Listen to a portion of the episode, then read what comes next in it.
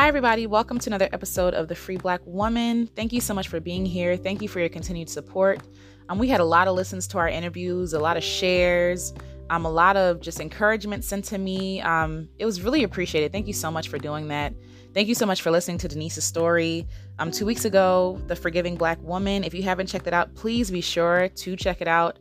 Um, last week, I also did an episode kind of diving deeper into what we were talking about about self care and about taking care of yourself and how that stuff is very important um, in the episode entitled What My Natural Hair Taught Me.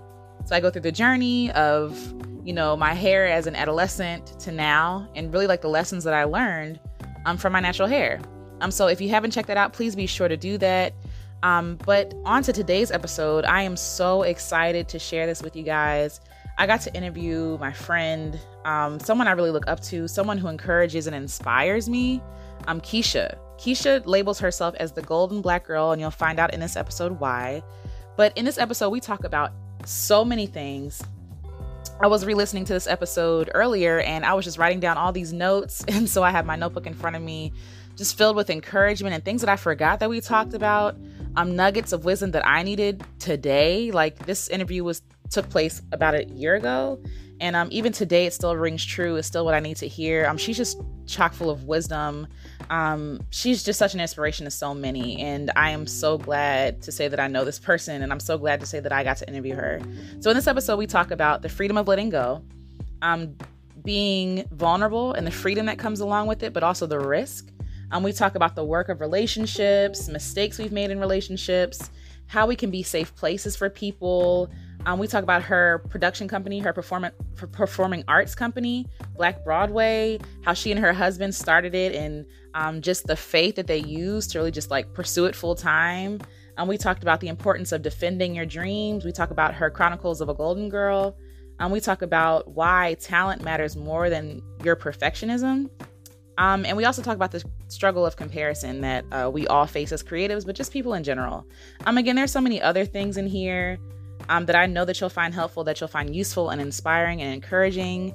So please, without further ado, I introduce you to Keisha, the Golden Black Girl.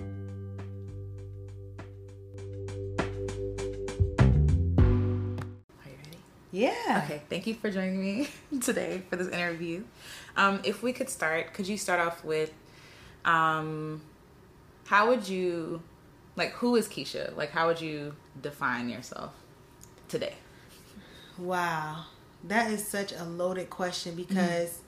I think my instinct is to answer, you know, based on, you know, what I do mm-hmm. rather than who I am. Yeah. But, um, of course, the first thing that comes to my mind is that I'm a child of God. Yeah. And uh, I think the more that I live, the more that I'm excited to learn what that means, mm-hmm. especially as He has put my spirit inside the body of a black woman. Mm, yeah. And so, um, you know, how I can let my light shine as a child of God as and as a black woman. Mm-hmm. Um, but um, you know, I'm Keisha. I'm I'm just I'm just a, a person out here. Mm-hmm um, definitely a creative, excited to um, to just I don't know, just to just to share art with the world, mm-hmm. you know, mm-hmm. and and mainly stories. Mm-hmm. That's that's the most fun thing for me now. Mm-hmm. So the Keisha you are today, I'm sure has been uh, you had to go through childhood and things like that to get mm-hmm. to where mm-hmm. you are today. So, who are you as a child, and how has that shaped? How has your childhood shaped who you are today? You know, when I was a kid, I think I was more me than I even am today. Probably. Yeah. When I was a kid, there was nothing that anybody could tell me I could not do. Mm. I was absolutely a dreamer. Mm. I was you know, this person, I was so ambitious. Mm-hmm. I was extremely ambitious as a child. Um, and not even just in terms of like, you know, school, but mm-hmm. just in terms of what I believed I could do. Mm-hmm. Um, I, I wanted to be the first black female president. Okay. I remember, you know, I remember being in second grade and some um, local uh, politician came to our school and um, our class, and we had the chance to ask them questions. And I remember asking in second grade when I run for president, will you vote for me? Oh wow. and you know when you're in your own skin you Yeah. don't think of it as being anything powerful or having um, any sense of uniqueness but Yeah.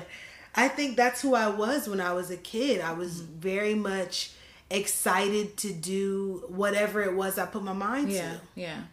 I think a lot of times, a lot of things. I say this a lot. I think we should be more childlike. Yeah. In that, like, not childish, but childlike. When you go in a classroom, you ask children like, "Oh, who can draw?" and they all raise their Uh-huh, hand, right? uh-huh. But the older we get, it's like we start to measure. Oh, can I really draw? It's like no one said you had to be Picasso. Like, Exactly. you know, do you Exactly. enjoy drawing? Like, Yeah. So I, I do resonate with the fact that when you're a child, you're more, you're less, um, because of you've been through less things. Yeah. Like you're more open to like so many things. Absolutely. Mm-hmm. I definitely I definitely was that way. Mm-hmm. And I mean I think I think now I'm trying to just get back to that. Mm-hmm. Reestablishing the truths of my core. Yeah. You know, and who God created me to be. Which I came out that way, Mm-hmm. Yeah. and then the world kind of deconstructed Yes. some things. Yeah. So trying to go back and sort of, you know, reestablish who mm-hmm. I once was, mm-hmm. A- and and also of course with the seasoning that I have, Yeah. you know mm-hmm. now. Yeah. Like marrying that with, yeah.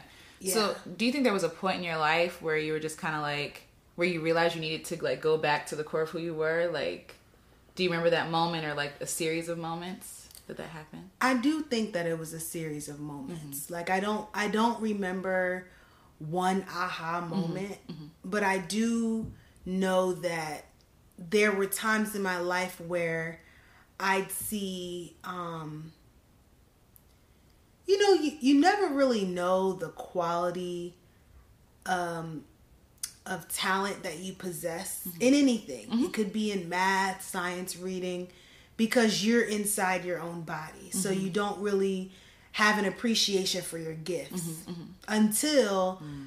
at until you have that moment where you can say, "Wow, this was pretty good." Yeah. You know, this was something. Yeah. You know?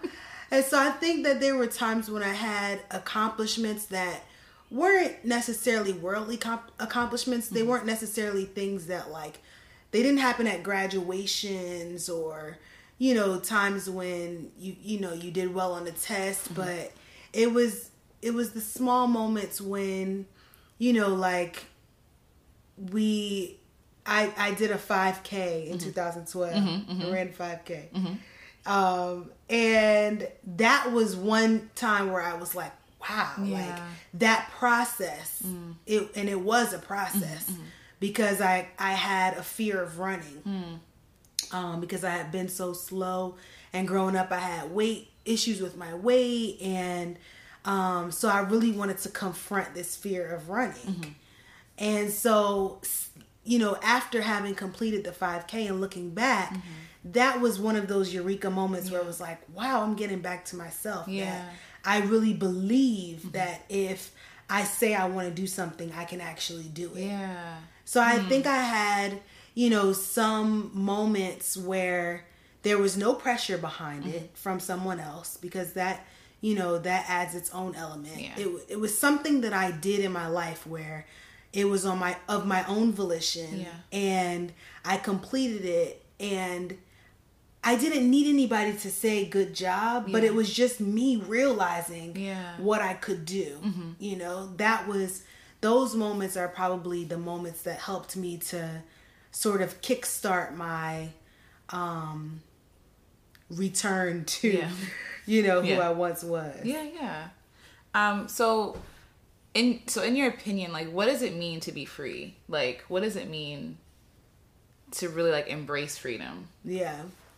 I think freedom is also one of those things where it's like, you know, there's levels to it. Yeah. You know, there's that, you know, that saying like, oh, there's levels to this. Yeah, yeah. Right? and I think that that's how freedom is. I I I think that I think when I initially thought about the idea of freedom, mm-hmm. I thought of it in the within the context of um, you know, maybe like not being in my parents' home anymore okay, yeah. or you know, but I I feel like um freedom is more of this um concept of um like that's that exists more within yourself. Mm-hmm. Mm-hmm. You know, and the limitations that we have placed on ourselves based on or at least for me, mm-hmm. it was more of thinking of stop worrying about what other people are thinking yeah. about yeah. this decision mm. or about what you have on. I lived so mm. long mm. in that and even still struggle with it mm-hmm. today of worrying about what somebody else is thinking yeah. of me. Yeah. And um and it could be anybody. Mm-hmm. Somebody super close to me or someone a stranger on yeah. the street, you know, not wanting to look crazy or whatever. Um and I think that has been how I've experienced freedom um, and come to understand it is just being like f- free to just like just live. Yeah. Um, and and whether that means that it's like living like means taking a picture and posting on Instagram and I had that outfit on already. Mm-hmm. Mm-hmm. True. Whether it's that yeah. or it could be, you know, making a decision that I may feel like my parents or my family mm. may not approve of. Yeah. You know, yeah. like it's that whole it's that whole thing and I think you know, it's it's baby steps, mm-hmm. you know, mm-hmm. um and like I said like levels to it, but mm-hmm.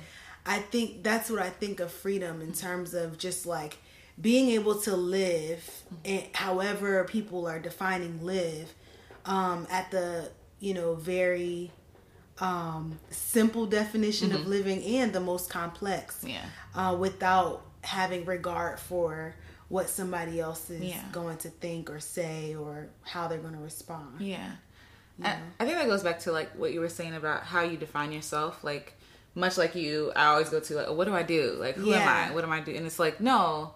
Now I try to go to like like truths. Yeah. That can't like change. Like, I am a child yeah. of God. Like, I am, you know, I don't know, I am my mother's daughter, like yeah. things like that, like to ground me. And I think in that, when you have those things to put yourself in, like to hold on to, you become more free. Yeah. Because you're less dependent on what other people, how other people define you. Absolutely. Yeah. And yeah. you're less tied to definitions that may change. Yes. You yeah. know, and today you may be able to say that you are insert this mm-hmm. career or profession there right. and tomorrow you may not be able to right. say that right and we have to be careful that we attach such worth value and meaning to things mm-hmm. that it may not be forever yeah yeah you know yeah so how do you like where do you think that you are on like your journey towards whatever freedom is like if you're here if there's like some sort of i don't know map like do yeah. you think you're close to what freedom is to you or do you think like you're still on your journey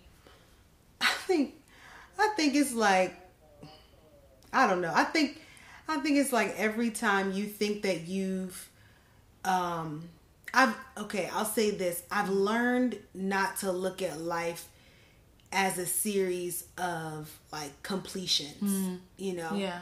Because then I think that's where growth ends. Yeah. And especially when it comes to freedom because recently within the last couple of years i've experienced so many types of freedom mm-hmm, mm-hmm. within that same definition that i was telling you mm-hmm. that it's helped me to to look and say wow what are some other things i need to get free from yeah rather than look at all the things that i'm yeah. already freed from that's good you know that's a good perspective to have Be- and it's hard to mm-hmm. look at it like that because getting free from things it's it's a challenge mm-hmm.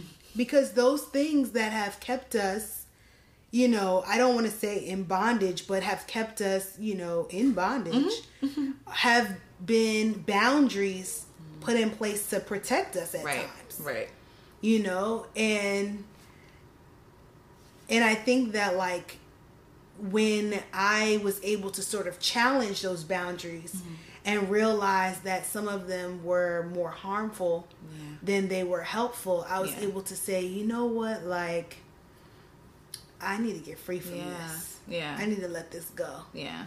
So I think that it's I think that I've gotten free from a lot, but I am open to discovering more ways mm-hmm. where God will liberate me and allow me to be able to live my life at its full capacity, mm-hmm.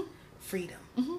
So what is what is like your what does it look like for you to pursue freedom on a daily basis like you now versus you back when like before yeah. you had those series of events to realize well i think a it first of all to get free from something feels really good mm. it feels so good yeah. it, it's bringing tears to my eyes just thinking about different things that I chat about with like my friends and accountability partners of things that literally just don't bother you yeah. anymore. Yeah. You know, things that you can literally, you know, just feel like it just doesn't bother me. You know? Yeah. And when you feel that at your core, yeah. that um, little snippet of um, of goodness, yeah. it helps to sort of um, keep you aligned with living in that every day. Yeah. Because you realize that even though the process was painful, mm-hmm. um, it just feels so good to not have the weight on you anymore. Yeah. yeah. And so I think that it does, it definitely, for me, includes accountability, which I'm blessed to have my husband who I can share everything with yeah. and sort of walk through, you know, the process and the journey mm-hmm. and for him to remind me like we not there no more. Mm-hmm. you know, like yeah. like we remember like we we over that and then I'm mm-hmm. like, Oh, okay, you're right. I forgot. I don't need to worry about this yeah, thing. Yeah. Um, but yeah, I think that that's I think that is the big thing is that a if you know every day when I can when I can, you know, feel the amazing feeling of freedom, when I can feel that tangibly, like that's what allows me to stand in it. And then, of course, the accountability because I'm not perfect. Yeah, yeah. And some of those things were norms for a very long time, you know. And so to be able to have the accountability to say, like, you know, you don't have to, you know, check in with this person mm. or you don't have to worry about mm-hmm. you know this thing mm-hmm. if if i can just have that accountability yeah. that's something that um, i definitely would would utilize on a daily basis yeah yeah yeah so you touched a little bit about um, a little bit a little bit on like community and like sisterhood yeah. and things like that like so how how important is sisterhood to you and like how did you come to i know you i'm pretty sure you have like sisters from different yeah. you know times in life how did you know like well yes for one how important is sisterhood to you and two how did you know that someone how do you know that someone is a sister to you like mm-hmm. that it's like okay this is the moment where it's like okay we are yeah in relationship with one another you know it's it, this question sisterhood is extremely important to yeah. me yeah. it's very very important to me yeah i i don't have any blood sisters Same. but um you know, I've been blessed to have experienced sisterhood in different capacities yeah. and organizations yeah. And in, you know, just life. Mm-hmm. Um, and I think the hardest part about me is that I've I'm always the one that wants to hold on. Yeah. You know? Yeah. And, and I've come to understand that for life. I, I want to make it personal, say for my life, but yeah. I'm sure a lot of people can relate mm-hmm. to, mm-hmm. you know, relationships being seasonal. Yeah. And I've had an experience sisterhood and seasons of my life where I really needed that particular type of sisterhood, right. you know? Um, and so, you know, I think that some things that help me to know that a, a person or a relationship has transitioned into sisterhood is um for me it's always wrapped up in into like vulnerability yeah and sharing Yeah. because I like to share and I like when other people feel comfortable sharing. Yeah. And I think that that's the thing that is so it takes it, it, it makes sisterhood stand out. Yeah. Yeah. And I think even now when I identify like sisterhood as a thing, Mm-hmm. it's not like it's like there's levels to that too. Oh, yeah, yeah, You know, yeah. Mm-hmm. like I can be like sis on the street, you know, and then I can say, you know, this person is like legitimately Yeah. like my blood sister. Yeah, you know yeah. what I mean? Yeah. And so I think that um that vulnerability is super important because um because we we need that. That's why that's one of the reasons why I feel like I need sister. I need sisters. Yeah, Is because I need people that I can share and be vulnerable with. Yeah. Um, but also I think what stands what makes sisterhood stand out from another type of relationship is what's being reciprocated. Yeah. You know, it's not a one sided relationship. Yeah. Um and you kind of you know, you just know when you know Yeah. that you can call on somebody or that person will hold you accountable or Yeah. You know they won't give you the popular answer they won't give you the gossipy Mm. Right, answer right. but you know that person is someone who you may not even see regularly Mm-hmm, you know like i have people who i know for a fact are my sisters and i haven't seen them in like a few years Yeah. Yeah. and that like hurts me to be Yeah. able to have to say out loud Oh, you know what i mean yeah. but you know things happen and you grow Yeah. and you change and you move and you may talk to that person regularly Mm-hmm. or you may not pick up the phone and be able to talk for three hours you know what i mean i think that's part of um that's part of the dynamic and the definition for me as well is Yeah. that i don't feel like i need to babysit our relationship Right. Right. You know? Yes. Um, and you don't get offended, and I don't Yeah. get offended. Yeah. But if I call you crying in the middle of the night, you know, you're up like, hope, you know, Mm-hmm. Yeah. what's going on? Yes. Like, what happened? Where we need to go? You Right, know, right. I, I have had plenty of times where I'm getting ready to buy a ticket or bought Yeah, the ticket or yeah, made the trip, you know, and you're trying to figure that kind of thing out. But I think that's what makes it stand out, and I think we all need that. Yeah, yeah, You know, yeah. I'm not one of the people that say, "Oh, sisterhood is for some people and not for all." Mm. Right, right. But I think we all need to try. Oh, yeah, yeah, You know, yeah. like everybody needs people. I agree. You I agree. And I think um, when you were talking about babysitting your relationship, I think Mm-hmm. you know when you think about it, most of at this point, most of our lives has been spent in school. Yeah. And so, like with the friends you have, you're used to seeing them every day Yep. and stuff like that. And even in college, like Yep. if you're not down the street, you're like down the hall. Like, Exactly. yeah. So Yeah. like now as you as we're getting older and we're not so close to our friends and our, our sisters, um, specifically, it can kind of feel like is this relationship failing? You know, Yeah. because I haven't talked to this person. But then when you come together, it's like nothing's changed. Yep, you know, exactly. Yeah, and I think that is one of the true. Um, signs of like maturity, you Oh, know. yeah. It's like, oh, you haven't called me. And, no, life is busy. Exactly. People are busy, you know, and it, and it, it's not even it's not even something to be taken personally, you know. No. Sometimes people are not even spending time enough time with themselves, let alone with other people. Yeah. yeah, because I, yeah, I mean, and that that's totally me. I mean, of course, in a perfect world, yeah, I wish that I could have my squad with me, Yeah. you know, course. everywhere. you know, we could go out to eat Yeah. on a Wednesday night. you know, like all these things. I can remember things we used to do back in college. And you sort of take it for granted. You don't really know where life will, you know, take you. Mm-hmm. But seriously, I mean, there there are friends that I haven't talked to or and they're they are absolutely people who I identify as my sisters. Mm-hmm. You know what I mean?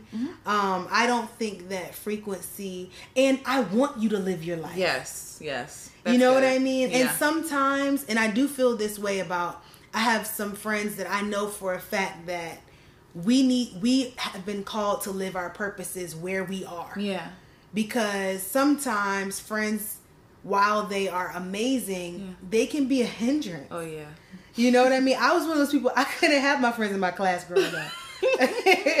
Like i could be doing Distracted. amazing. Yeah, yeah. and then don't let my friend come into my class. Yeah, because i'm completely and that's just how i am. And i mm-hmm. feel bad but i'm a talker i'm a social person if the teacher is talking it's not nearly half as interesting Right. as what you know my friend has Right. to say and so you're looking across Yeah. rather than looking forward Yeah, and yeah. Mm. you're not moving forward because you're so busy spending this time you know having the you know sharing the tea and kiki and all this kind of stuff Yeah. but you're not moving forward Yeah, at all yeah. and it's a well-meaning friendship Mm-hmm. and relationship obviously you guys are the best because that's your sister Mm-hmm. but at the same time your focus and your shift Yeah. you know it, your focus is shifted towards that person and that relationship rather than on your purpose Right. and where you should be going and what you should be doing No, that's good. I think even so, we're about to move, and so one of my fears with my friends was like, "Oh no, like they're gonna forget about me," or like, Yeah. you know, and and honestly, it was because of like traumatic experiences that I've had in Mm-hmm. my friendships, where you are out of sight, out of mind, Yeah. where you know they don't come through for you, like you know you come through for them. Like, Mm-hmm. have you dealt with like some trauma in your friendships? And oh my gosh yeah, how did you like? How did you get through? you that? know what it's and this is why it, it it was the hardest lesson and this is why i prefaced the whole sisterhood piece of um really sort of trying to come to terms with the season idea yeah, and being okay nobody want nobody wants to enter a relationship expecting it to have an expiration date yeah, yeah, of course. but what you do want to do is, and I've learned the hard way, is to leave room for the possibility of growth. And growth sometimes means exiting, mm-hmm. you know? Mm-hmm. Um, and I've had some really bad experiences where I've had close, close friends, like mm-hmm. best friends, exit my life Yeah, unexpectedly. Yeah. um, without argument, without mm. you know any anything happen. Hmm. And when I tell you, I still mourn that relationship to this day. Yeah. Um, it's it's sad. It's hurtful. Mm-hmm. And the only thing that you can sort of do to rationalize it is to say like, I mean, it was for a season Yeah. you Yeah. know like sometimes and, and and you have to look at the other side to say like wow well who else did god bring into my life mm. you know. That's good this person is exited Yeah. but do i have void Yeah. you know do i have a lack Yeah. in my life Yeah. with this person not there Yeah. it's just the idea Yeah. of the person's absence that really made mm. makes me sad mm. it's not the fact of what they were contributing to my life that there's void there Yeah. Yeah. you know, if there was void there, then it would motivate me to want to reach out more. Mm-hmm. But the only thing that makes me want to reach out is my curiosity. True. about what happened Right. in our relationship. Right. Right. And I think that that's probably the biggest point of growth and maturity that's helped me shift to really understand how relationships happen in seasons Yeah. because you know after a while once you've come to grips with the fact that that person is gone Yeah. you know you do have to assess Yeah. you know and say like okay what was this person contributing Yeah. and is there somebody else Yeah. or maybe i don't need that anymore That's real. Yeah. you know Yeah. or you know you know maybe this wouldn't have worked because this person became this thing or you know whatever it is and Yeah. and I don't look at it as you know as a bad thing anymore Yeah. Because sometimes you try to rationalize and say well that person was going to go off and they weren't going to be anything so mm-hmm. that's why I needed to not be in part of it Yeah. you know like they were you know they were going to go off and start doing drugs or like like when you're a teenager you know like you know that person they started getting into this kind of craziness but Yeah. you know and, and it doesn't always even end like that that person's having an amazing life Yeah. a beautiful life they Yeah.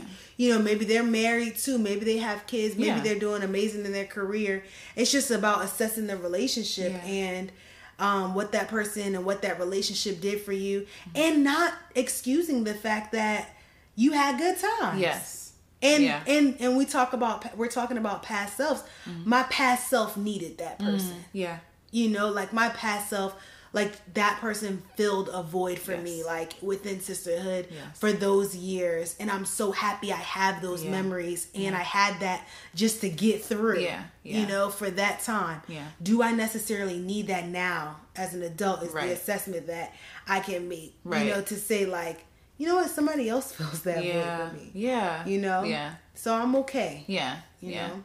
I um I know my friendship when my friendships ended, it was more traumatic. It was like a big blow up out of nowhere and Yeah. you know when someone kind of guts you Mm-hmm. like when when you make yourself vulnerable to them and they just kind of just with Yeah. no remorse no and it makes you question like were you ever really my Yeah. friend like how could you how could you be that how could you do that to me and i think for a long time i was sitting there mourning what was in those times like in the past Mm-hmm. Yeah. you know and now now that i'm here i'm looking and saying you know maybe we couldn't go Further. yeah together and not in a, not in a mean way but even with the way that you handled me Mm. you couldn't you couldn't be you know you you couldn't you didn't see like you didn't take the care that i took with you Right. That's good. so like how could you come along with me in that and not saying that i'm better or you know or anything Exactly, like that it's just you can't handle me Yeah. you know And that's the thing that makes it hard because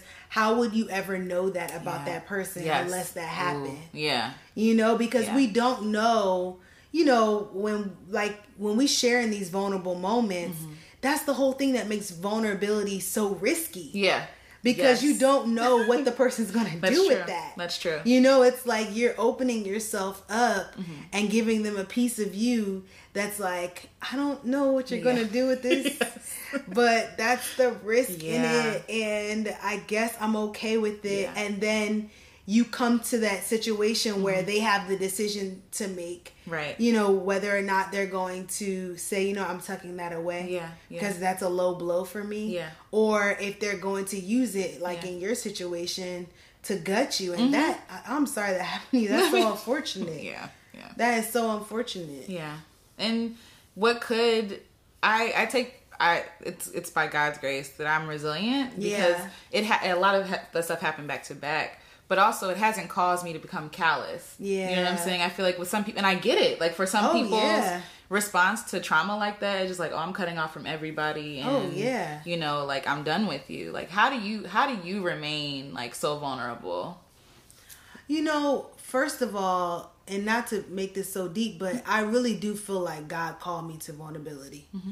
And it's so hard. It is so hard because I hate it and I mm-hmm. struggle with it. And I actually just recently journaled about it because um, in times when we feel powerless, hmm. our vulnerability is and feelings are the only thing we have control over. Yeah. That's the only Yeah. thing we have power over. Hmm. And so I think that what makes it so hard is that, you know, you have times when you get hurt mm-hmm. Or you have times where you just don't feel like it. Yeah. You know, you just don't feel like sharing. Yeah. You don't want to be um you know, you don't want to let the person in. You don't want want to you it's it's a relinquishing of power It is. It really is. you know and Mm-hmm. it almost you know it i mean vulnerability is weakness Yeah, you know yeah.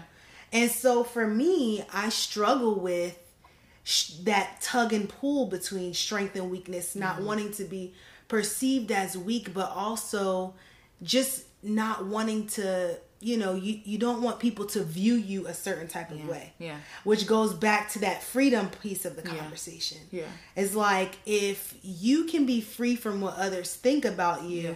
then you should feel free to be vulnerable. Yeah. Mm-hmm. And I think that that's sort of like where I'm trying to like get to in life, like master that piece of, you know, saying, all right, if I can just be free from what this person's going to Yeah. think about me Yeah. after I share this, Mm-hmm. you know, and think more of it. And not even not even like um adding to my ego of what this could do for this Right. person. Right. Yeah. Because I think that's what a lot of people use as motivation too is like, you know, if you are vulnerable, this could free somebody Mm-hmm, else. And that becomes, it soothes your ego Yeah. to say, like, True. it, you know, you it becomes kind of manipulative, like, oh, well, if I share this, I'm going to heal Mm. Yeah, you. You okay, know, like, I'm yeah. going to help you Right, out. right. Let me just share something Yeah. with you real quick to help you out. Like, it's not even that. Yeah, Like, like, yeah. like, don't don't Yeah. let that be your motivation. You know what I mean? yeah. Um, and so I think that that's that's the thing for me is like a I do feel like I've been called to be vulnerable because it's just it's just it's just the human thing. Yeah. You know, it's important for people to feel like no matter who you are, Mm-hmm. you should be able to reveal pieces about you that show that you're flawed, Yeah. show that you're, you know, you're weak, Mm-hmm. show that you're, you know, you're not this superwoman person Mm-hmm. or show, you know, dispel myths about Yes. what a person might think Yes. is going on um, in your life, right. you know? Right. I think that's what it is for me. Yeah, yeah. I think it goes back to like being a safe place. Like Yeah. I I really just want to be a safe place for people. Yeah. Like yeah. you can let down your guard. You know, you can talk about what's bothering. I'm not going to sit there and be like, "Oh, what?" Like I mean, if if anything, it would just be like, "Oh, like empathizing Yeah. with you," as opposed Yeah. to like, "Oh, no, that's too much for me." Yeah. And I think for a lot of people, even like they talk about this thing like toxic relationships. I think people throw that around really loosely now. I Mm-hmm, Oh, do believe yeah. there are toxic relationships. oh no, definitely. But I feel like people throw around the word like toxic. Oh, absolutely. Meaning hard Oh, yeah. or yeah. work. When relationships are work. Yeah. You know, it's not always going to be cherry pie and sunshine Yeah. and happiness, you know, for that person or for you. And so you want to have a space where you can be celebrated, but also be like um, comforted and Of course. kept safe. So, like, how do you remain a safe place for others?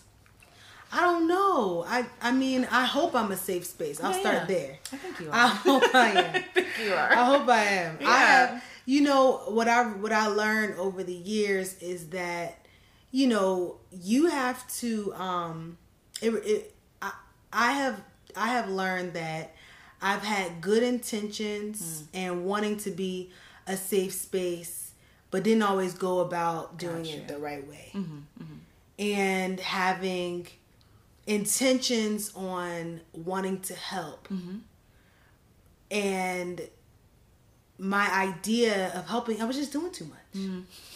You know i was just doing too much like you don't have to do anything Yeah. sometimes in Yeah. order to be a safe space Yes.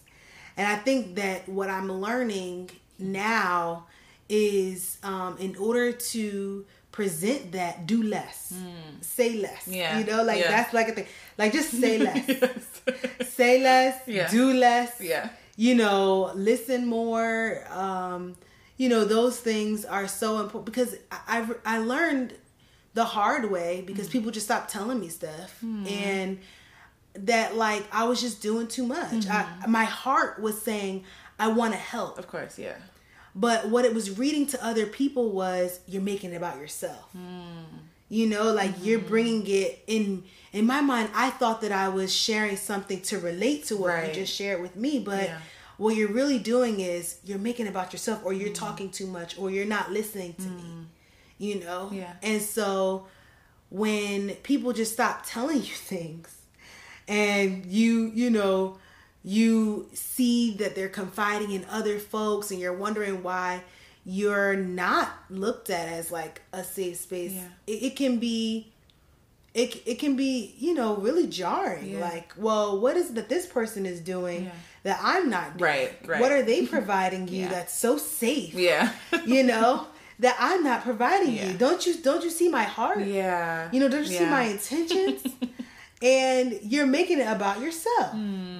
That's the problem. Yeah. You know, you are you you are you are using someone's vulnerability to feel closer to them. Right. But really, you should be looking at a person's vulnerability as like I'm just happy you're sharing. Yeah. You yeah. know, like I'm grateful that you're sharing. Yeah. I'm not looking at this as like, you know, now I'm one step closer to becoming your best friend Yeah, or yeah. you know, now I feel like we're oh so close. Yeah. Like you're you're looking at it the wrong way. Yeah, yeah. And so I think that that's probably what I've learned to do and how I've learned to try to become more of um like a providing a safe space for people is just trying to do less Yeah. and um and allow them room and in in space to just share Yeah. on their own Yeah. without me feeling like I need to be a part of that process. Got you. Yeah. You know? Yeah. I, I forgot who I was talking to recently, but they were telling me that they have like, do you want? They ask them, do you want me just to listen? Yeah. Do you want like some help, or do Yeah. you like you know like is this a venting session? Do you need me to step in? You know, Yeah. intervene in some way. My I thought was husband and I really do that. Okay, that's yeah, really good. we yeah. do that together. Yeah. and um and it it, it has actually helped our communication Yeah. Because sometimes you do feel like I just need to vent. I Yeah. need to get this out. yeah. You know what I mean? Yeah. I don't want you Yeah. to remark. yeah. I don't need you to comment. And Mm-hmm. I think that's also been what helped. I think that's also what has helped me um, in seeing how that has played out Mm-hmm. in our relationship. And, um, you know, seeing for me at times when I would be, you know, emotional about something and he would be like, So do you want. So do you? Uh, you know how you know I'm so dramatic. I could just come into the room like, you know, tell me how, you know, and this and this, you know, and it, was, and then I'll just you know drop the mic and he he'll just be kind of like, so do you want? Do you want me to? Is this like an advice? Like, are Right. you? Right. How do you want me to engage? Yeah, yeah, You know what I mean? yeah. And then you know, I even have to figure out how I want him to engage. Yeah, You know what I yeah. mean? But no, I mean, I think that that's an amazing tool because, and and I think that the anchor of that is communication Mm-hmm. because it's like you have to be mature enough to say, let me set my ego aside Yeah. because I have an opinion right now. yeah. now. But it doesn't need to be expressed. I need to figure out how you want me to engage Right. with this information that Right. you're sharing. Right. And even, you know, whatever, just to bring it home, but even with friendships, um, sometimes, even if you know your friend should be doing something differently, Yeah. um, there's a time and a place, right, for everything. Yeah. So, like, if you're, if you made a decision and you're upset about it, about the decision you made, it's not my place, and at that time anyway, to be like, Told yeah, you, yeah, told you so. No, like, okay, you just need somebody to, okay, here's my shoulder, Exactly. and then when you're ready to talk, if you want to talk, then we can figure out a way to move forward, you know? Yeah. So let's talk about your art for a second. So you said that you're creative. So in what ways are you creative? So, um, so I I've always been into theater, um, vocal music. Um, my high school career was filled with theater and music. Um, I was I sang in several choirs in high school, small group. I played the English handbells, and it was that was all of who that was my outlet. Um, I'm very. I used to be. I, I've changed my relationship with that part of who I was because um, I used to be kind of.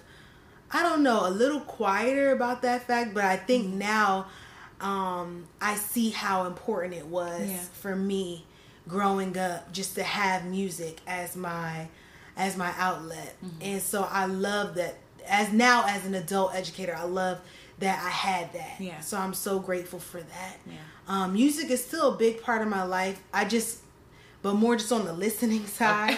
okay. I don't write. I'm not a musician, but I do love to sing. Yeah. I love to listen to good music. Mhm. And I think that that's probably like the biggest way that I engage in music now is just like listening and enjoying how it makes me feel. Mhm. Um, so, and then of course on the theater side, I acted all throughout high school. And then when I was in grad school, I wrote my first production. okay.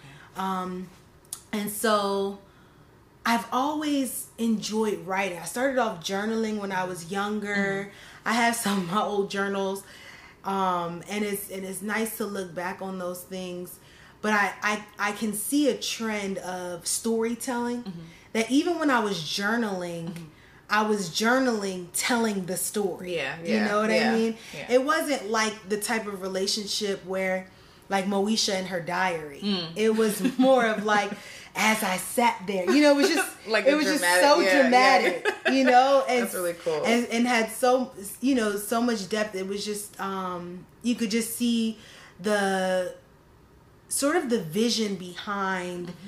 Um, how I was experiencing life. Mm-hmm. And I think that a lot of writers, that's how they experience life. They don't experience life just as like I came into the room and sat down, but Yeah. it's just very there's there's so much depth into Yeah. ex- the, the ways that we experience life. Yeah. Um, and so when I had the opportunity to start writing productions, I I've I grew over time and over those years of really feel, figuring out how to tell a story on Yeah. stage Yeah. and um, tell it in a way that I had never seen before, but by the way that I thought it should be told. Okay. Um, and so I wanted to really marry um, the things I loved about musicals and the ways that musicals made people feel Yeah. and gave you, you know, this sort of um, song and dance and production and Yeah.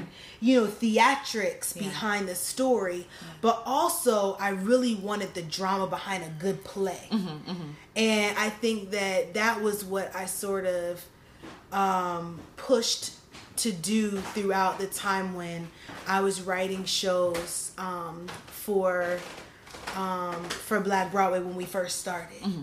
And so and now i i think i identify my art still through theater still through music but um but mainly through storytelling. Because i really love and i realized i think it came from a hodgepodge of both my parents. Okay. because my mom she uh is from the south so she talks to anybody Okay. you know kind of thing yeah. and can find connections and relate to people Yeah. um and my dad he's he's a businessman who he likes to interview people Okay. Okay. and he- and he interviews people in order to learn more um, about something that he may not know about, but also in order to sort of draw connections with them as well. So I think I mm-hmm. kind of grew up in that sort of space, and now. I mean, my talking gets me in trouble. It's always gotten me in trouble. it's always got me in trouble. But I think now I realize that there's really an artistic gift in being able to draw out stories Yeah. And to identify what is a good story Yeah, and yeah. what people may want to hear about. Yeah. Um, and that's something that's really fun for me. And yeah. um, I think that that's sort of the biggest artsy thing in my personal Mm-hmm. life that I um, am sort of embodying and finding ways to sort of develop the that as an art form. Yeah. So you you touched on Black Broadway. Like, so Mm-hmm. what is Black Broadway? So Black Broadway is my baby. Black Broadway is um, a performing arts company that my husband and I own. We I started Black Broadway in 2009. I was in grad Wow. school and um and a funny quick story is that um so I I did the Black History show in the hometown like where I grew up in South Jersey. And the first year the show was called The Evolution and um and it was a great show. We used the resources that we had. I love looking back on and talking to like my parents and my family, my brother about, you know, sort of how we got started. Yeah. I mean, it was very much like um, a family effort in from costumes to you know rehearsing at the house and all that kind of stuff. And the second year, our show was called Black Broadway. I wanted to highlight the shows that were on Broadway that were predominantly black shows. Um, so we did pieces from The Wiz, from Dream really Girls, cool. from Raisin in the Sun, Yeah. Fences, um, Lion King, and Sarafina, and all these amazing shows. And so then the, the third year, all the kids were coming back and saying, "Are we gonna do Black Broadway again? We're gonna do Black Broadway. We're gonna do Black Broadway." Yeah. And I was saying, "Well, guys, that was the name of the show. Yeah. That's not the name of our group." Wow. Yeah. And I mean, really, they named it. Yeah, You yeah. know, which I think is the most powerful part of it all is that, like, I mean, we didn't have a name. I was just saying it was just a Black History show. Yeah. but they, you know, they were saying, Are we going to do Black Broadway again? I said, Okay, you know what? Mm-hmm. This is a thing yeah.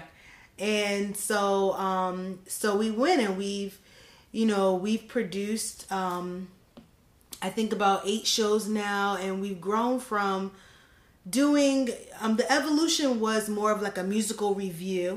Um, we had some some pieces in there that the kids recited. We had poetry we had dance we had those different kinds of things Um, but then by the time we got to Tulsa, which was our last show mm-hmm. about the like Black Wall Street mm-hmm. and the Tulsa race riots, mm-hmm. um, that was when it was a, a musical. Mm.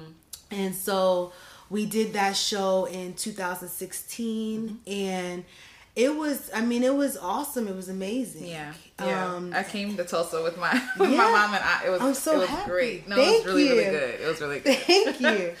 Um, Tulsa was, you know, Tulsa. Every everything is God.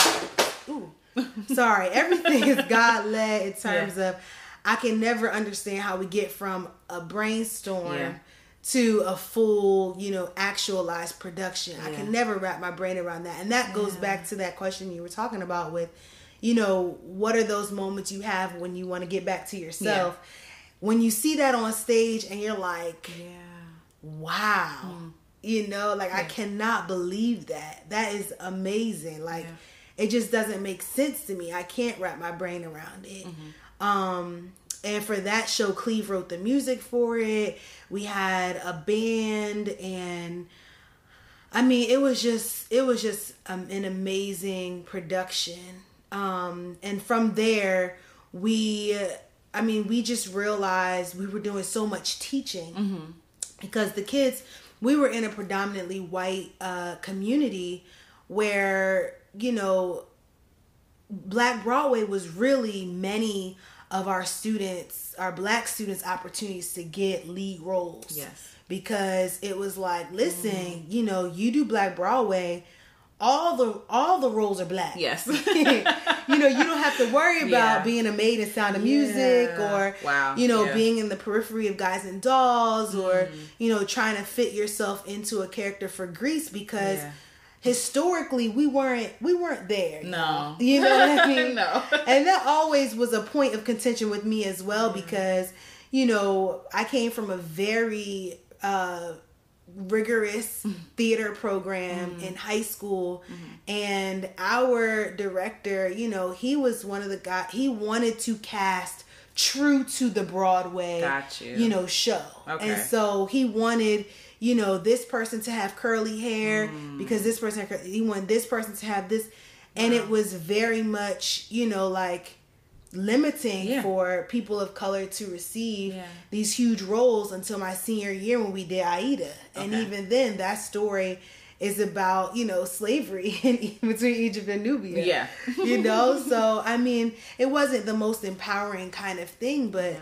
As Black Broadway grew, I really wanted to provide a platform for kids, for black kids to be on stage, being proud of these stories that we were telling. Yeah and being able to say like we represent this history that isn't often shared. Yes. You know, these stories aren't being told, and if they're being told, that a lot of times they're not being told by people that look right, like us right. or who experienced it. And so I felt like that was a, an important point of empowerment, but then also, um, you know, we were doing a lot of teaching. Yes. And so we said, well, you know what? I think that this could be a thing. Okay. So let's take it full time. Yeah. So um, we we quit our jobs. Wow. And we made our proposals, and we moved down here to um, the DMV area, and just started pitching schools yeah. to start working within schools to um, teach our Black Broadway curriculum. Yeah. Partnered with uh, performing arts and history within schools and agencies down here. Yeah. So no. that's the long No, no, that's good. History of like, Black Broadway. How did you find First of all, the fact that you did that is amazing because I feel like for a lot of people they feel like, "Oh, there's just they they leave it at there is no blank opportunities for us. Like insert yeah. whatever here." But a lot of people should and could make their own, like yeah. make their own way. Like how did you find the courage to just uproot your life and come down here and pursue something that you're really passionate about. Courage and sanity, same thing. Tomato, tomato. I don't know. I mean, I, you know what? It's so it's so crazy because you know God puts you in the mindset of what He wants. You know of what you should be doing when you're seeking Him yeah. for that specific thing, yeah. and um, I have no idea. Yeah, I have no idea. Mm-hmm. Um, I have no idea. I we look back on it and we still like do I even know that I would make the same decision again? Mm. That's the crazy thing about it. Yeah. I just don't I just know that it was one of those like you are you are here for such a time as this like yeah. you you really want to seek me, mm. you know, I'm going to tell you where to go, what yeah. to do. Like this is how bad you want it. Mm. Go ahead. Mm-hmm. Um that's all I can say. Yeah. I mean, it's just it's really crazy. It's still crazy yeah. to us. Yeah, it's it doesn't make any sense. I don't yeah. even know why we did it. Yeah, I mean, we had good jobs. we had good jobs. You know, we were we were living fine. We were making do. Mm-hmm. But I think that it. I think there is you know sort of that thing in the back of your mind as like, what if you don't do it? Yeah, and you know, I would always think like even if this doesn't work, yeah. I'm just proud to say that we did it. Yeah. You know, and we were able to, for two years, you know, make a house. You know, it was not easy at mm-hmm. all. Right, like right. it was very, very hard.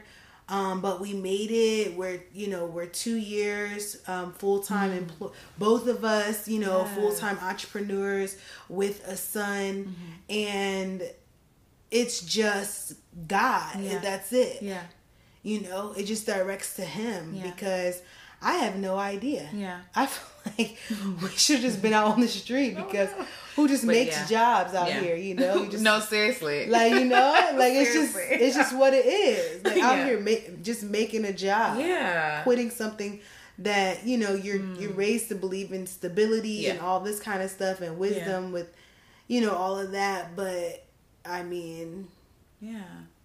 How would you like what would you how if for for those people who are considering doing something but are afraid to take that leap like what advice would you give them? Like i know um like to we're raised to like be okay no we need stability. We need like to be sure about something. Like how do you balance like being sure or, or being responsible even mm-hmm. and being brave? Yeah. Hmm. i mean i i think you have first of all like I cannot make any decision without God. Yeah. Like that that's something that's like so um first of the first of the first. Yeah. yeah. it's yeah. like the most important thing. Yeah. Like um Cleve and I really sought God on that decision. Mm-hmm. And um and that was like the first thing. Yeah. And then I think that the second thing um, is to pray about who you should surround yourself mm-hmm. um, with yeah. and who is who can feed this thing that you know that God gave for you. Mm-hmm. Because you'll be surprised, you know, who will be there to um, feed your dream versus who will be there to you know make you cause doubt yeah. or reinforce the fear that you already have yeah. because you know like um nothing is done without fear but you it's like a flame yeah. if you have people around you who are right. fanning it right. you know it can really really blow up mm-hmm. and sometimes you have to isolate yourself mm-hmm. like and i think that that's what cleve and i ended up doing we really started withdrawing ourselves. And I know that people, if, if people in, in my personal community, tribe, slash family hear this, they're going to be like, uh, cringing. But we literally had to withdraw from some um, relationships, not in a way that was a negative, but right. just so that we could cling to each other right. and cling to God and allow you know, those thoughts and those prayers and those prophecies to be reinforced mm-hmm. so that when the more that we shared out, mm-hmm. the more confident we felt. Right. And the less likely we felt that we would be to um, feel discouraged if somebody challenged us. Right. Right. You know, because that's the thing too. Mm-hmm. You know, you don't want to get defensive, mm-hmm. but you will have to defend your yeah. dream. Yeah, yeah. And you have mm-hmm. to well, I felt like we needed to withdraw ourselves so we could be so full of what we knew that we knew that we knew about Yeah. where we were going so that when we were confronted with opposition Yeah. we could in a mature you know an eloquent way defend Yeah. what we were doing Yeah. you know what i mean Yeah, that's good. And um, just quickly, I want to touch on um, you're doing Chronicles of a Golden Girl. Yes. Okay, so like, so could you tell people like wh- a little bit about what that is? and- Yeah. yeah. Chronicles of a Golden. You know, I think that like, like I said, I think that throughout my life when I was journaling, I was journaling it as, you know, sort of like this television episode. I mean, just so dramatic, and I can, I can, I could probably think of a whole first season worth of a '90s, a '90s sitcom of That's me cute. growing Yes, up yes. with these different isolated experiences that I had that ended in like either of the you know the moral of the story is yeah. or want want want or you know whatever but I think that I felt that more it became more tangible as I got into my tw- my early 20s Mm-hmm, or so and I felt like these experiences needed some type of title. I don't know why titles make things more. Yeah, official yeah. and you're just like there. Yeah.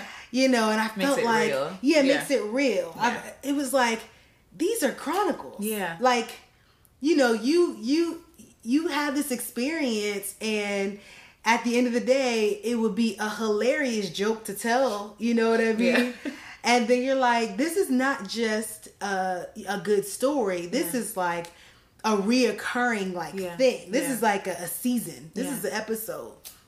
So, um, so I think that's that's where it started. It started off as me journaling, Okay. Chronicles of a Golden Girl, and um, it was just me inserting things in like my notes section where it would just kind of be like, you know, me on the bus and you know like something crazy happened. Like I remember one time like my phone broke completely and I couldn't make contact with people and it was just like it was just crazy things that you know would happen Yeah. and you're just kind of like it forces you to reflect and so anytime i felt like i was in that position Yeah. i was sort of you know journal it Yeah. um and so then i said you know i want to do a little bit more and i tried these different avenues that other people were doing Gotcha. you know i tried blogging i tried vlogging Mm-hmm. i tried you know all of these different kinds of things that i thought were going to be my my pathway and they just weren't Mm-hmm. you know?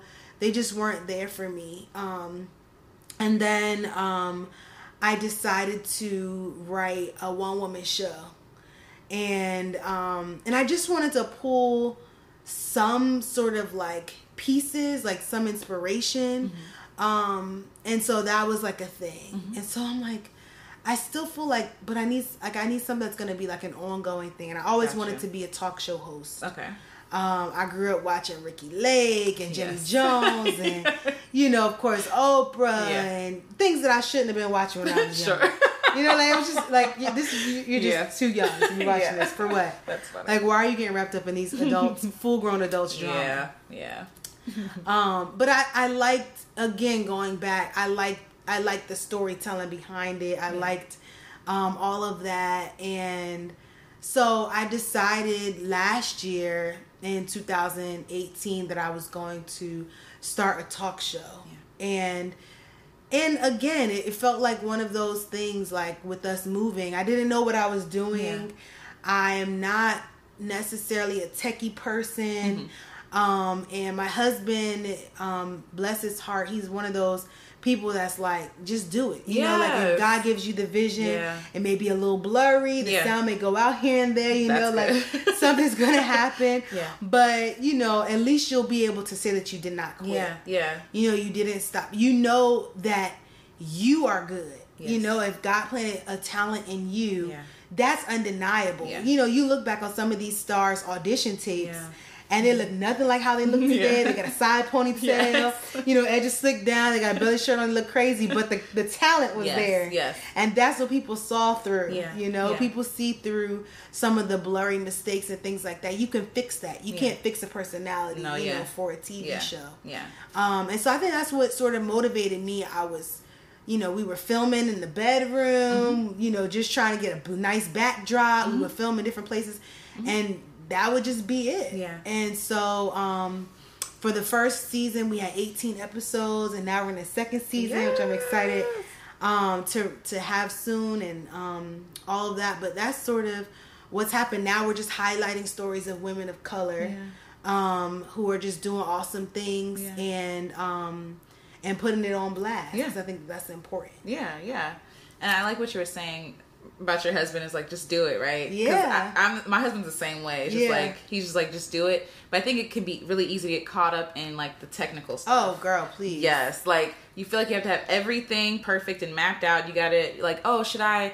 You know, you're trying to you're trying to figure out all this technical stuff out before you even do anything Yeah, at all. yeah, absolutely. Yeah. and it's like, why are you looking up things that are not in your wheelhouse? Just focus on what you can do. Yes. Like I don't know about you know they got the the ring lights, Right. and backdrops, Right. and all these different kinds of things. A whole production. And yeah, Yeah. a whole production. You go on YouTube, and I think that's the other thing about it is when you have a creative idea. Yeah. Don't go now Yeah. and look at all these other people that Yeah. doing something similar. Me. You know what Yeah. I mean? Yeah. And I'll do the same thing. You know, oh, maybe I could get a backdrop like this, or I could get a outfit like that, or I could arrange the sofa like this. It's just, just different things like that where it goes from being inspired by to now I'm getting a little envious. Mm. Yes. There's a little jealousy that comes in. Look down on what you're doing. Yeah, then you're looking down, you're feeling pitiful, and you're saying, Look at my little little thing. Mm-hmm, Yeah. You know, like it's a little something something. You start Yes. downplaying it. Yes. And the reality is like if you, you know, it, what my mom said, it's a it's a poor frog who doesn't praise their own pond. You know, like it's just a Hmm. That's sad thing if Yeah. you, you know, if you don't even celebrate yourself and Yeah. your own thing. Yeah. And you start to backtrack on what Yeah. God has told you to do. Yeah. You know? And so I think that that's what it is is that it's like, okay, if this is your thing, Yeah. do your thing with the talent and skills that you have to the best of your ability. Yes. And then once you get a body of work or Mm-hmm. whatever it is, then you can start finding ways to elevate it Yeah. and you know refine it. Yeah. But the reality is that like the the talent is always undeniable. Even the kids who are in gallery plays beating on the, the Yes. the you know they don't even have a drum. But you can hear their talent Yes. through the little paint can Yes. that they got going on. That's really know? good. That's really good because I one of the one of the things I like stress. I have to keep reminding myself is use what you have already. You know, Yeah. use what you have. And what's interesting is when you have less, you're more creative. It's true. You like you're you're forced to It's be true. creative. It's very true. As opposed to having everything at your disposal, like all all the you know fancy equipment or whatever. But now you're kind of like okay, now now you just look like everybody else. Exactly. You know, you're just a carbon copy. Exactly. Yeah. And what you don't realize is, you know, A, you have more skills than you give yourself credit for Yeah. because now, you know, like, and even with doing Chronicles of a Golden Girl, I'm like, wow, so now I can be able to say that, like, I was a director, like I was I was directing my own self. Yes, yes. But I still had to manage Yeah, yeah. myself. You know, I still had to create my own Mm-hmm. content. I still had to reach out to my own guests, figure out the professional side. So now I'm like a production assistant, you know, like I'm doing this kind That's of It's like different things that you are building your skill set as you're doing it if you just start. Mm-hmm. Yeah, yeah. You know, because no God is not yeah. expecting you. Yeah. Yeah. He's not expecting you to be the end That's real. when Yeah. you start. Yeah. You know, he just needs you to get started with what you got. Yeah. And then you'll gain more throughout and then you'll be able to work up towards, you know, whatever that end thing that he's shown you in your vision. you That's so real. Like, because even again in the Bible, like when it's when every almost every story, it's Oh, like yeah. everybody's like me. Right. How? Yeah. Right. And and he always gives them the tools, the people, the opportunities that they need. It's like I just need you to be obedient. Ex- I just, need you do to what go. I said. Yes. You'll Like, figure the just rest out later. Exactly. Yeah, yeah. Yeah. That's good. Not any of that. So, um, so as we're kind of bringing it home, um, what ad- what advice would you give to yourself ten years ago? Well, so 10 years ago, and I just celebrated my um, 10 year anniversary from Howard graduating. And it, it's funny because this this has been in my mind a lot recently, just thinking about who I was and all of that. And I probably would just tell myself, you know, take advantage of any opportunity that you have Yeah. um, don't worry about um, don't worry mm. first, and um, and I think too, you know, I I think there were things that I wish that I had done, but I was worried about the connections and relationships that I had, like mm-hmm. with my family, and you know, missing out on things or feeling like people would um, be sad or miss me, yeah. or you know, like what if I, you know, move away from home? Dun dun dun. Yeah. You know, things like that. and the reality is like, you know, everybody's gonna be okay. Everything is gonna be okay. Yeah. You know, people will get over it. Yeah. And you know, you know, you will have maximized the most of your life because you decided to follow your heart and follow your dreams. Um, I think 10 years ago, I was so worried about um, accomplishments and stability and um, making people proud mm. that I didn't I didn't live and take risks as much as I probably would have wanted to. Yeah. You know, whether and I'm not talking about doing anything crazy, you know, even if that just meant me going to live abroad mm-hmm. for X amount of time mm-hmm. or you know, things that I saw uh folks doing that I could say, wow, like I probably would want to do even if it's something like joining a dance team. Yeah.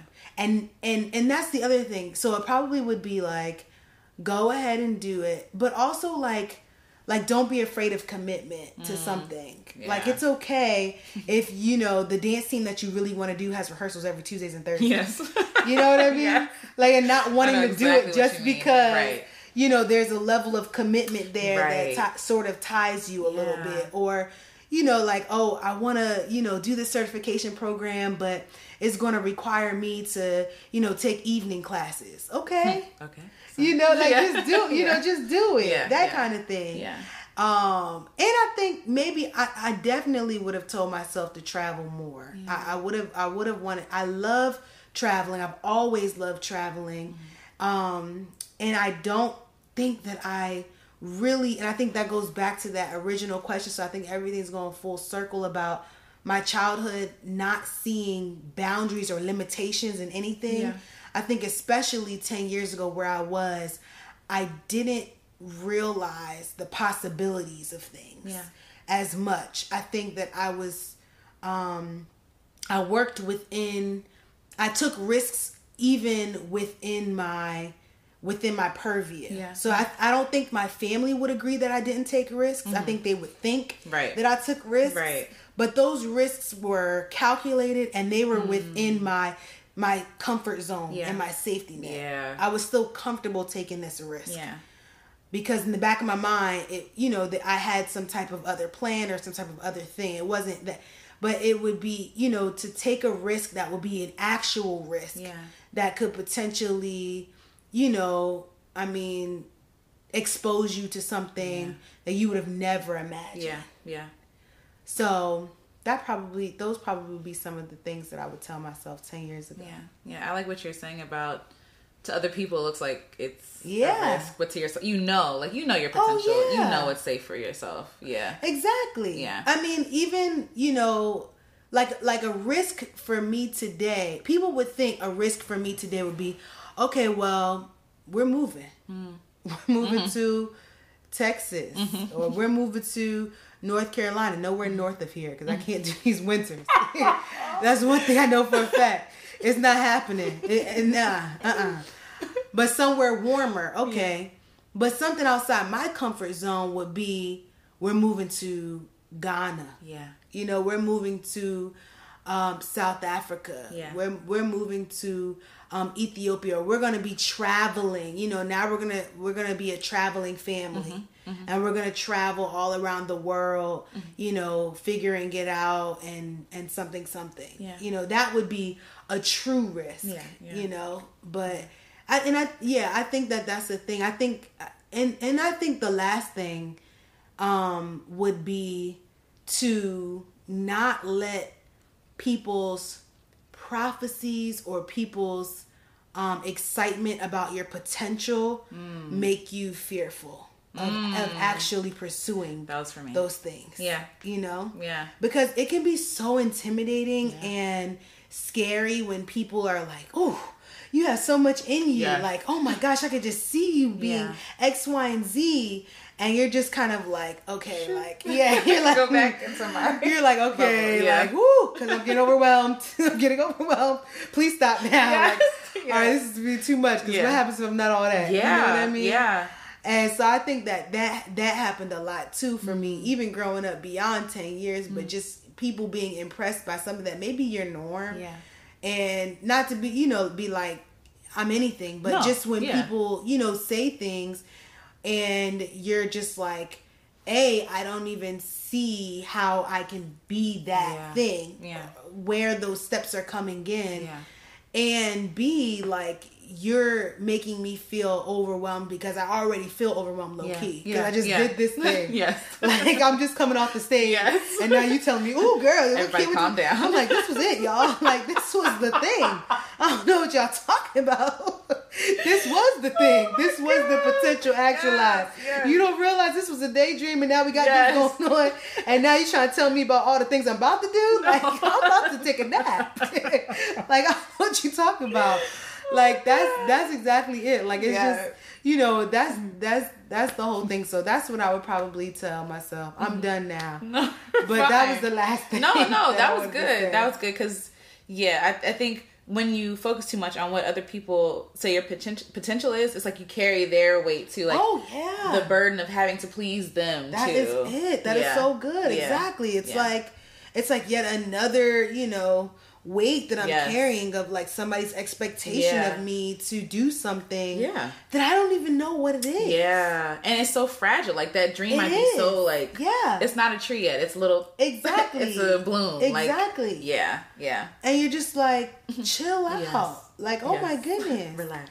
right. Or give me some resources. Yeah. You know, that- like that's why you know my husband and I we say all the time we're gonna stop telling kids about their potential and tell them Mm. about where they actually are nice. And figure out how can we help you Mm-hmm. get like like we're not we're not not edifying Yeah, you yeah, yeah. we're still edifying you but i don't want you to get you know stuck Mm-hmm. or stagnant in this idea that you know you have a lot of potential but i also don't want it to scare you Yeah. into you know feeling paralyzed Yes. by you know the weight of people's expectations of you beyond what you're currently producing like is this what you're talking about Mm-hmm. Right. is this what you mean you know Wow, like, is this what you're talking about yeah. is this the thing is this aligning with Yeah. your vision you know yes. You know? and that's dangerous. it is Because I'm even even now, like I'm like I'm thinking back to when people, oh, potential, potential, potential, and one of my greatest fears is to be stuck in potential. yes me too Like I don't want to be stuck in potential. it's the scariest It feeling is. It is. It, that is a scary feeling and the feeling that you the the thing that i think most recently has has scared me that i've had to get free from Mm-hmm. is when me actualizing my potential doesn't look like what other people thought it would look like and Yeah. so them being disappointed Yeah. and me being proud and god being proud Yes. of me Yes. because i'm aligned with his will Yeah. but other people's vision for my life Yeah. don't like is is not what Yeah. God's vision for Yeah. my life Yeah. was. Yeah. And having and for them and having to sit with them while they mourn the fact that like that's not my reality. Yes. Yes. You know what I mean? Yeah. And I'm still doing a good thing. Yeah. You know, Yeah. You still should be proud. Yeah, you no. I totally get that. Like my mom with singing, like she wants Yeah. me to do like um like American Idol type stuff. Yeah. I'm not a competitive I don't I don't want my gift to be competing with somebody else's gift. That's good. you know what I'm saying? So I don't ever want to be in a place of competition. I feel like that is a competition. Yeah. And so it doesn't align with my beliefs. Yeah. So then when I'm not doing it to her, it's like, oh, you're wasting your potential. Yes. Like all these people could be here. It's like, Yes. no, like I just want to find my own way. And it might take longer, Exactly. you know? But at least I'll be doing it on my own terms. Yeah. You know, so holding on to like my own personal beliefs and my own, you know, and for other people, that might be their route. Right. That's Of fine. course. Of That's fine. course. I just know for myself, one, I don't, uh, I don't line with it, but also I know that I would always be constantly comparing myself to someone else instead of actually enjoying what God gave me. Like, Mm. That's good. God, you didn't give me enough. Exactly. I don't want to be in that place. Exactly. Yeah. Exactly. Yeah. So and that's the that. place where where you realize that you know yourself. Yeah.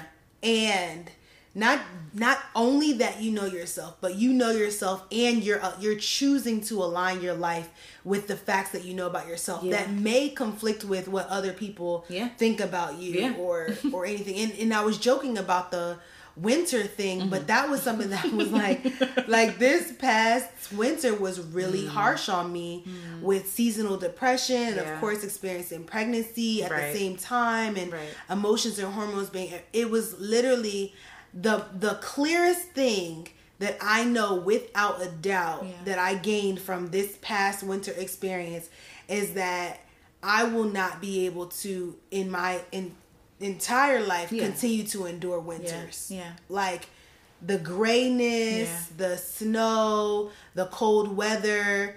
I need vitamin D in my life in order to be like positive Yeah. and constructive Yeah. and productive. Yeah.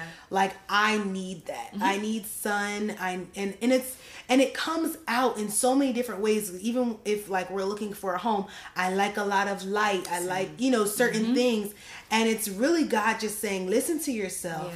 Listen to who you are and mm-hmm. align your life so that it it it will allow you to be successful. Why are you putting yourself through something just for the sake of being close to family Yeah. or you know being able to be because it's within your real your comfort zone, you know, Yeah. you've always been in this area Yeah. so you feel like you need to stay here and then you're miserable. Mm-hmm.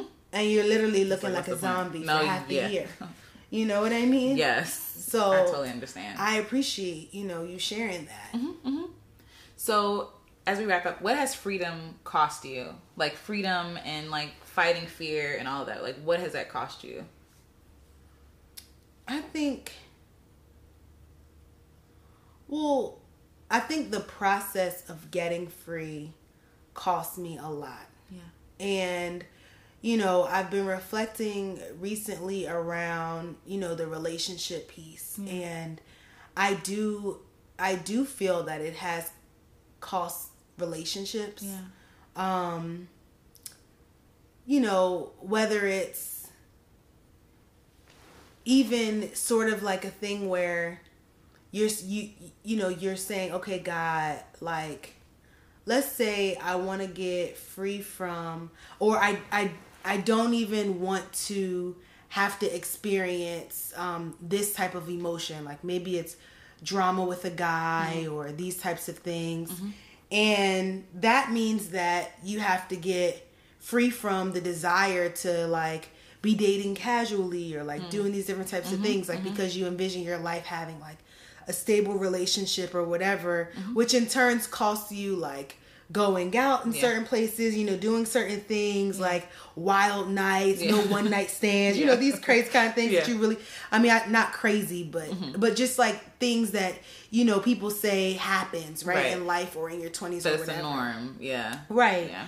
And so i think that that's part of like what what i mean when i say that like experiences Mm-hmm. and things that when i want to get i want to be free and i want to experience freedom from fear at this age Mm-hmm. that means that you do have to sacrifice certain things Yeah.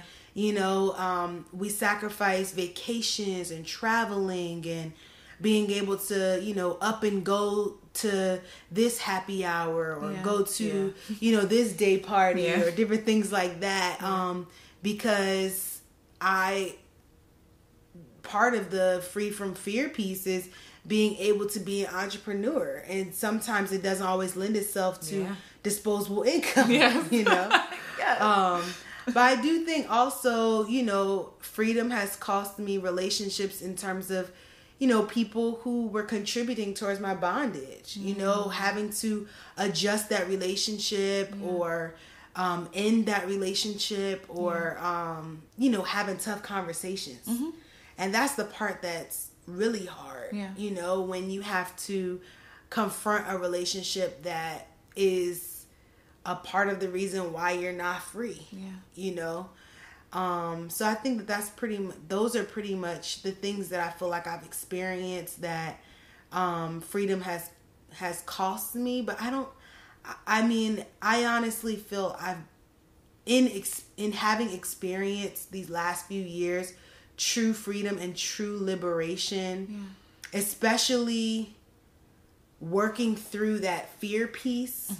I think once you start to go through that process, you feel less like you're be you're you're um, losing something and more like you're gaining. Yeah. You Yeah. know?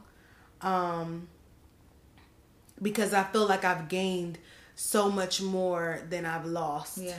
in these in this process. Yeah.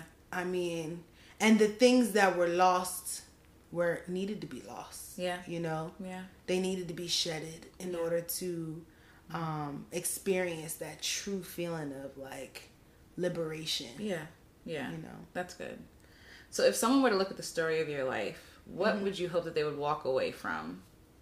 Like knowing or learning or being inspired to blank.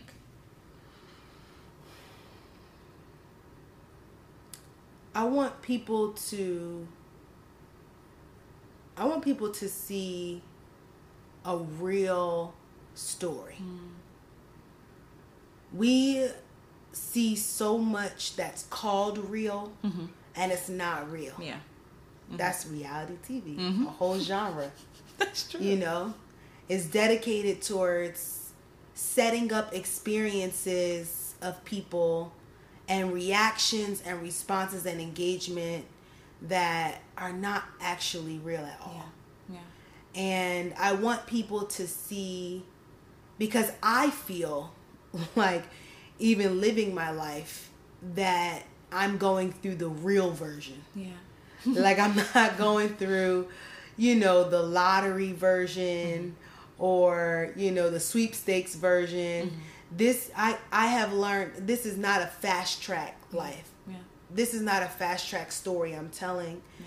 This is a real life story full of mental health issues and you know and and tears and loss and pain and joy and hard work sacrifice and um and literally like you know starting from the bottom Yeah.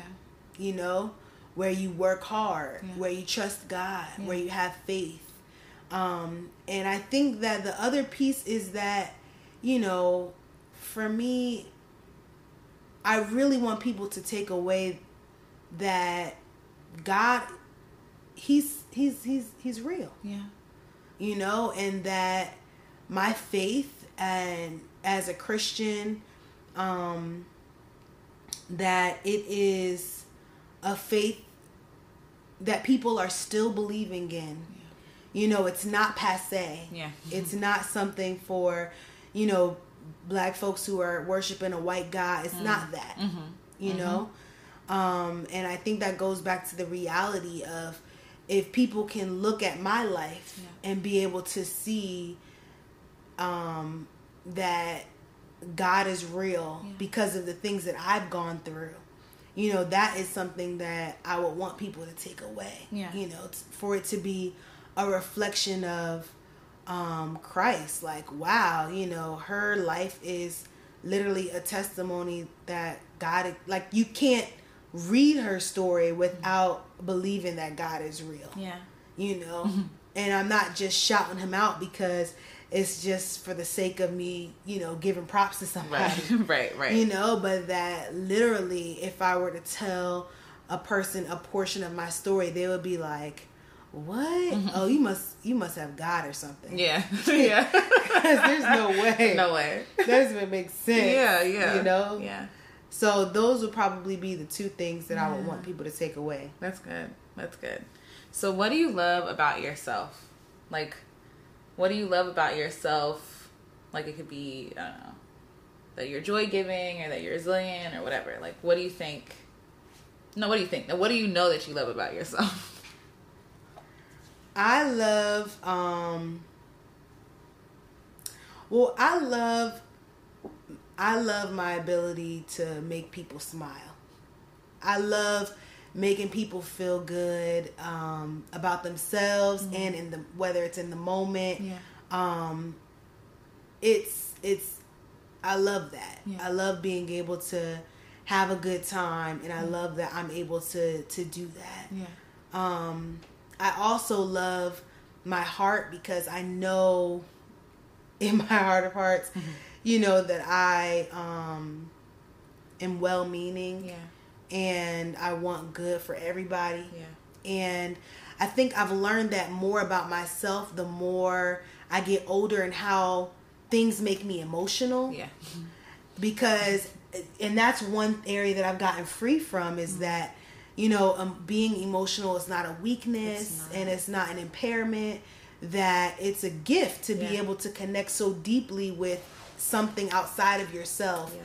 that you're it moves you emotionally whether to tears or to laughter mm-hmm. or you know to mm. anger yeah. you know yeah and so i think that that's something that i also have grown to love about myself that i really love people yeah i really really love people and my parents have instilled that in me and i think it I think it's both both a nature and nurture mm-hmm. thing that like you know my parents have instilled that in me, but it also is in me just loving people no matter who they are, where they come from, mm-hmm. um, connecting with people outside of my like race, mm-hmm. culture, mm-hmm. religion, mm-hmm. like anything. Like I just love people, yeah. which I think also is why I love storytelling yeah. because I love hearing about you know what people are doing and connecting, and so I think that those are some things I, I just I love about myself. Yeah, yeah. And in that, what do you love about being a black woman? Like, what do you love about black women?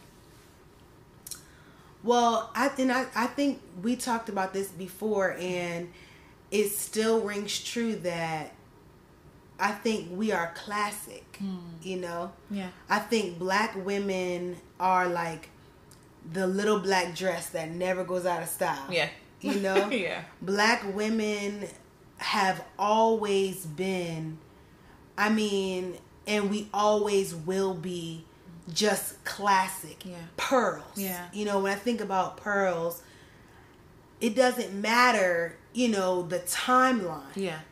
From, you know, years and years ago mm-hmm. to present day. Yeah.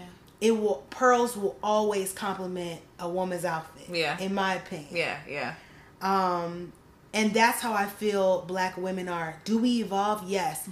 Have we, you know, but we are, t- I mean, just in the mere fact that we can take something like cornrows, yeah, and which have been out for centuries, yes, and still rock them today yes. to the point of envy, yeah, where people want to rename yeah. and reclaim them.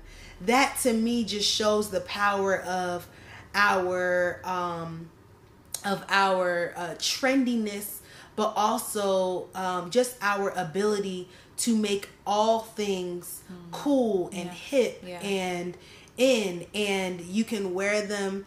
You know, whether you're accepting a speech at the Oscars or whether you're wearing them so you can work out in the garden. Yeah. You know, like I think that that's that's just who we are. Not just in this really superficial way of accessory, mm-hmm. but I think also in depth yeah. in our language, in our you know connection, in um, in our ways that we uh, advocate for you know different causes in the ways that we love yeah. our family members our men yeah. our children these things are um are things that I love about being a black woman yeah. because they're so innate to who. I am. Yeah. I don't have to try to do it. Mm-hmm. I don't have to, you know, I YouTube's available, but I don't need YouTube yeah.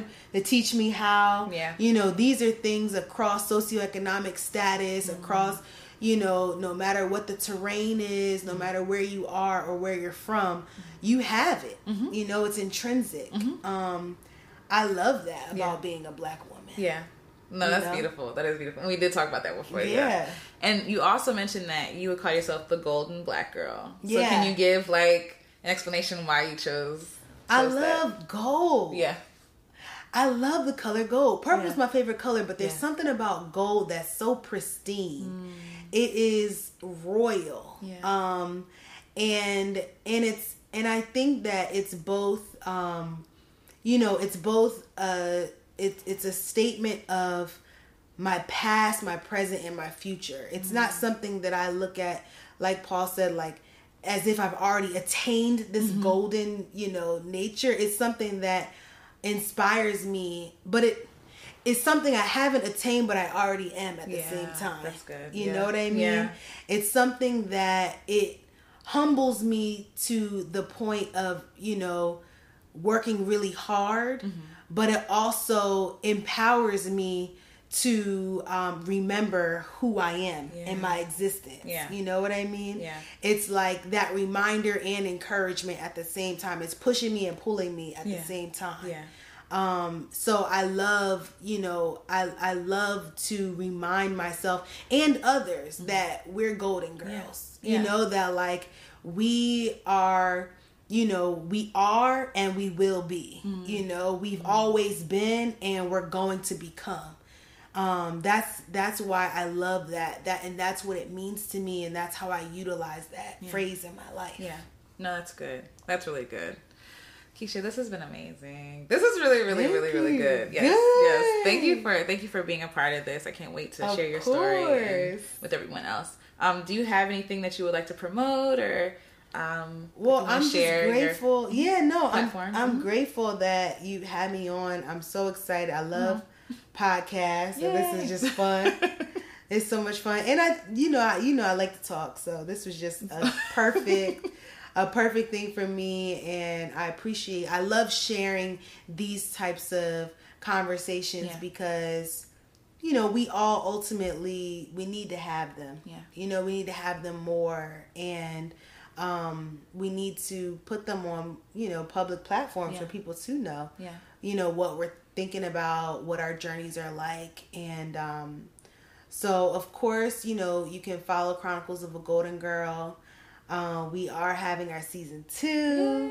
And I'm so excited about that um, on Instagram at Chronicles of a Golden Girl.